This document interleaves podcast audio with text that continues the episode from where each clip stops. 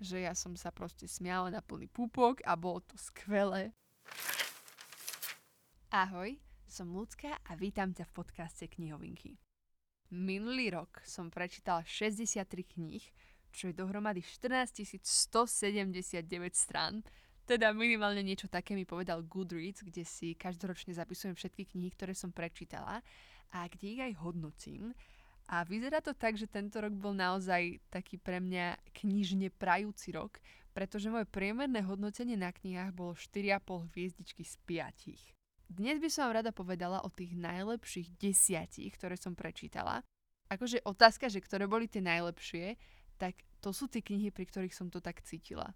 Ja si už neviem dnes povedať, že o čom tá kniha bola, alebo čo presne sa dialo, ako skončila, alebo že aké boli mena hlavných hrdinov No viem ti povedať, ako som sa cítila pri tom čítaní, aký som z toho mala feeling a tak trošku ti odporúčiť knihy, o ktorých sa možno neoplatí úplne si hľadať ten dej, ale iba ich zobrať, začítať sa a ponoriť sa do úžasného príbehu. Tak sa pozorne započúvaj a verím, že sa niektorá z týchto deviatich či desiatich zaujme. Budem hovoriť tak postupne, ako som tie knihy počas minulého roka minulého, to je také zvláštne to povedať, ale minulého roka čítala a prvou knihou je kniha Eliza a more príšer. A ja ti to nechcem úplne prezradiť, že o čom tá kniha bude, pretože najlepšie bude, ak si iba prečítáš. No, ide o príbeh Elizy, wow, to hovorí aj názov, ktorá píše taký mega úspešný webkomiks, ale celé to má taký závoj toho tajomstva, pretože o tom, že tento komiks píše práve ona, nevedia žiadnej kamaráti a zrazu sa do jej života dostane nejaký muž, ktorý ten komiks číta, aj o ňom píše dokonca fanfiction, ale nevie o tom, že ona je tá, ktorá ten komiks reálne píše. A ona z začiatku nevie, že on je ten, ktorý píše ten fanfiction, takže je to také zaujímavé a trochu tam tá kniha sa tak zaoberá takouto psychikou človeka a veľmi navezuje na to, že obidvaja vlastne robia tieto veci online a žijú v takej svojej online bubline a že akoby ak obaja budú chcieť prežiť niečo iné ako len takú tú nereálnu časť ich života, ktorú majú v tom online svete, tak budú musieť z tej bubliny výjsť. A o tom, ako to na nich vplýva, aké to aj je možno pri nás mladých, že, že fakt veľa času trávime online a tá psychika je tam tak dobre popísaná. A hej, veľmi sa mi tá kniha páčila. Ja už vlastne ani neviem, ako to skončilo, ani čo presne sa tam dialo, ale viem, že som z nej mal dobrý pocit a že som ju odporúčila mojej najlepšej kamarátke, ktorá jej dala tiež 5 hviezdičiek, takže isto je to taká akože známka kvality. Ďalšiu knihu, ktorú som prečítala taktiež v januári roku 2021, bola kniha To sa môže stať len vo filme od Holly Bourne a ja som si tejto knihe napísala také poznámky hneď po dočítaní a verím, že ti povedia viac, ako keby som teraz si rozprávala, že čo si ešte pamätám potom vlastne už roku, tak si to prečítam. Uhú! Dokonalá kniha plná smiechu, lásky, filmov, popcornu a sarkazmu. Hlavná hrdinka spoznávala lásku a to, že to nie je len pocit, ale hlavne rozhodnutie. Bolo to veľmi vtipné, dojímavé, ale aj múdre. Dokonalosť. Ja si ešte pamätám, že som tam mala zvýraznených veľmi, veľmi, veľmi veľa citátov a že sa mi tá kniha veľmi zapáčila. Aj napriek tomu, že tuším sa mi to z začiatku zdalo z toho názvu ako kliše a marí sa mi, že to skončilo úplne inak, ako som predpovedala, ale isto si to prečítaj a dozvieš sa. Knihou z úplne iného súdka, ktorú by som do tohto zoznamu zaradila, je kniha Mesto z kosti a jej ďalších, tuším, 5 pokračovaní.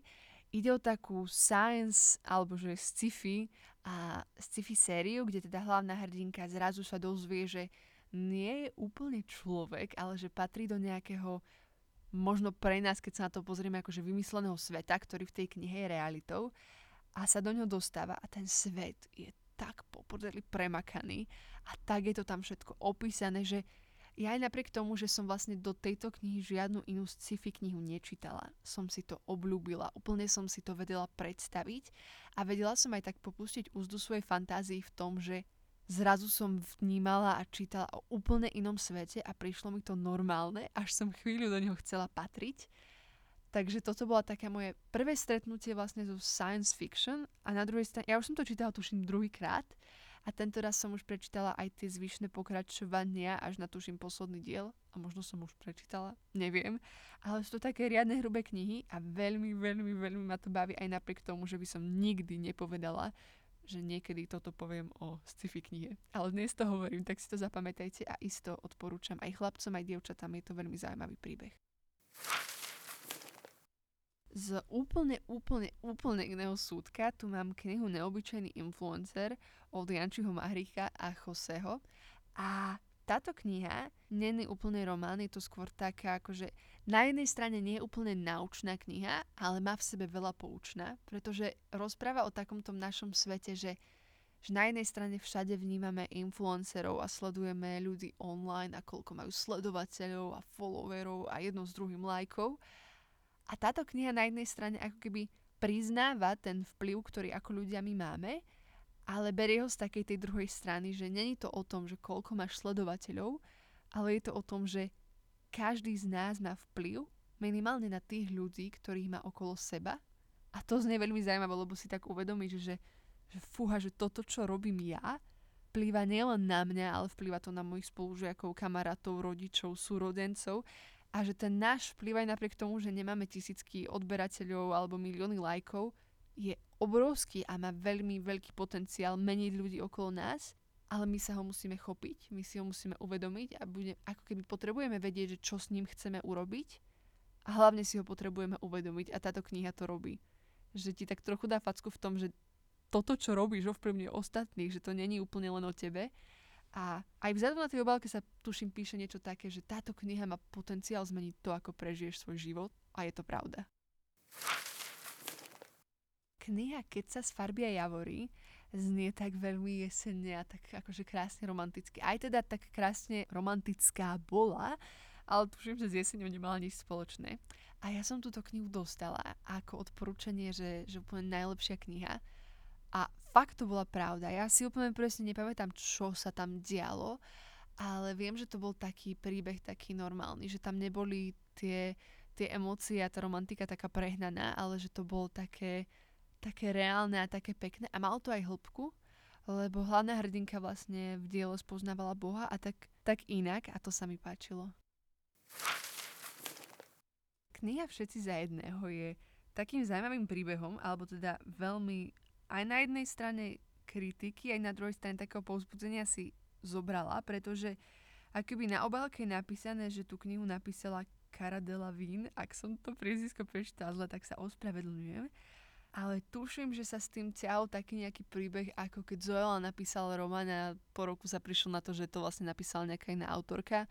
Aj v tomto diele je vlastne meno inej autorky, ako keby šlo len o to, aby sa zviditeľnil ten príbeh tým menom. Každopádne je mi vlastne jedno, kto tú knihu napísal a ja som tesne potom, ako som dočítala na Zvolenskom zámku, keď som si spravila sama taký výlet, tak som si k tomu napísala také poznámky alebo taký komentár pod príspevok a ten isto povie viac, ako by som vedela ja o tej knihe povedať teraz. Pár minút dozadu som dočítala posledné slová tejto knihy, takže som ešte plná dojmom, s ktorými sa chcem podeliť. Popravde som nevedela, čo mám od knihy očakávať.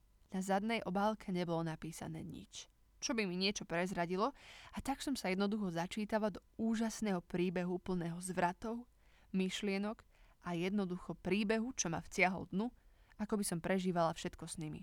Tak, ako som netušila, o čom to bude, tak som do záverečných kapitol nevedela, ako príbeh skončí a tajomstvo som pomaly odkrývala. Kniha sa mi veľmi, veľmi, veľmi páčila, takže odporúčam a maj ešte krásny deň. A ak rozmýšľaš, prečo som ani ja nezazdierala, o čom táto kniha je, tak ani nerozmýšľaj a nehľadaj niekde na nete, ale jednoducho si ju prečítaj. Ďalšou knihou je kniha Bez stopy, ktorá je inak brutálne lacná. To je asi najlacnejšia kniha, ktorú som kúpila bez toho, aby bola v zhľave a stala tuším 5 eur. A kniha Bez stopy mi veľmi pripomínala takú tú sériu, že Aliašská odvaha, kedy to bola taká kombinácia žánrov, že aj mysteriózne, aj trošku akože také krímy a sa hľadalo aj trochu romantiky, aj trochu toho náboženstva a celé pospájané. A A bez stopy som naozaj bola ja do posledných kapitol som nemala stopu, kto bude vrahom, že či to bude ten alebo ten. A ono sa to tak postupne spájalo a už keď som akoby odhalila, že čo sa stalo a prečo, tak to úplne do seba zapadlo ako skladačka. Ale páčilo sa mi, že to... Ja nie som úplne na tie krymy a také mysteriózne, že ja nie som úplne rada, keď sa bojím, ako čítam, takže väčšinou také knihy ani nečítam. Ale v tejto knihe ma zaujalo to, že to nebolo len o tom, ale že tam naozaj boli akoby aj tie iné spektra tej literatúry a tá kombinácia tých žánrov, že to je vlastne pre všetkých, že je to aj pre niekoho, kto má rád krimi, aj pre niekoho, kto chce čítať proste kresťanský román, aj pre niekoho, kto veriaci není a chce vidieť možno inú stránku toho, aj pre niekoho, kto chce trochu romantiky, ale všetkého tak s mierou. Knihu Kaviareň v Kodani som už spomínala v tom dieli o tých ľubostných zimných príbehoch. To nie úplne ľubostných, ale tento taký bol. A síce to není nič spoločné so zimou, ale, ale tento príbeh ma okúzlil tým, tým hygge a, a takouto jednoduchosťou toho príbehu a uvedomením si toho, čo je pre nás dôležité a toho, čím by sme sa mali riadiť a aké dôležité je sa zameriavať na tie maličkosti v našich životoch a robiť si z nich veľké veci, ktoré nám prinášajú radosť. Že to je aj o tom. A ak si chceš o tejto knihe vypočuť viac, tak možno si odporúčam si radšej vypočuť epizódku o úzimených príbehoch. Ďalšia kniha je kniha Stalo to za to od Mírky Varačkovej. A popravde to nebola najlepšia kniha, akú som kedy čítala, ale čítala som ju v takom období a že tak sa ma ten príbeh dotkol a veľmi veľa vecí akože z toho príbehu som prežívala naozaj presne v tom čase, keď sa to dialo, že sa ma tak dotkla, že ju nemôžem ako keby nespomenúť, pretože akoby tá hlavná hrdinka sa stretávala s takými ľuďmi, s akými som sa stretávala ja, riešila niektoré problémy, ktoré som riešila ja. A síce to není najdokonalejší príbeh, ale to je také zaujímavé na tom sledovať, že niekedy, keď prečítaš knihu v tom správnom momente, tak aj napriek tomu, že tá akoby kvalita tej literatúry není tak dokonalá a možno je, ale že najviac vnímam na tom príbehu to, že sa ma dotkla v tom správnom momente a že tým bola pre mňa dôležitá a preto ju odporúčam aj tebe. Ale vlastne vždy sa akoby môže stať, že ty ju budeš čítať v momente, kedy tebe nesadne. A je také zaujímavé, že všetci máme akoby iné názory na knihy, ale toto sú tie moje. Ako poslednú knihu som chcela spomenúť takú nejakú vianočnú, a mala som napísané dve, ale nakoniec som sa rozhodla vybrať knihu 10 rande na slepo, alebo mojich 10 rande na slepo. A táto kniha je taká, že od asi 43. strany vieš, ako skončí. Ale je tak vtipná, že ja keď som si ju čítala večer v posteli, tak som dostala asi 10 krát za hodinu záchvat smiechu. Nevedela som ju odložiť a to je to, čo od tej knihy vlastne chcem. Že ma tak naozaj vcucne do deja, že ma to úplne baví, chcem si prečítať ďalšie príhody, lebo ono je to vlastne príbeh dievčaťa, ktorým, s ktorou sa rozíde teda priateľ a ona pôjde na návštevu svojich starých rodičov. No a tá stará mama sa teda rozhodne, to je taká akože ultramoderná stará mama, že ona teda by mala ísť na takých 10 sviatočných rande, aby sa teda povzniesla na ten predchádzajúci rozchod a že by to všetko tak zvládla. Ale vznikajú tam tak komické situácie, že ja som sa proste smiala na plný púpok a bolo to skvelé. A verím, že aj teba dnes čaká takýto skvelý deň, kedy sa budeš šuľať od smiechu na hocičom, čo sa stane, že všetko budeš brať tak pozitívne. Tak si prajem krásny deň a verím, že sa počujem aj na budúce. Ahoj!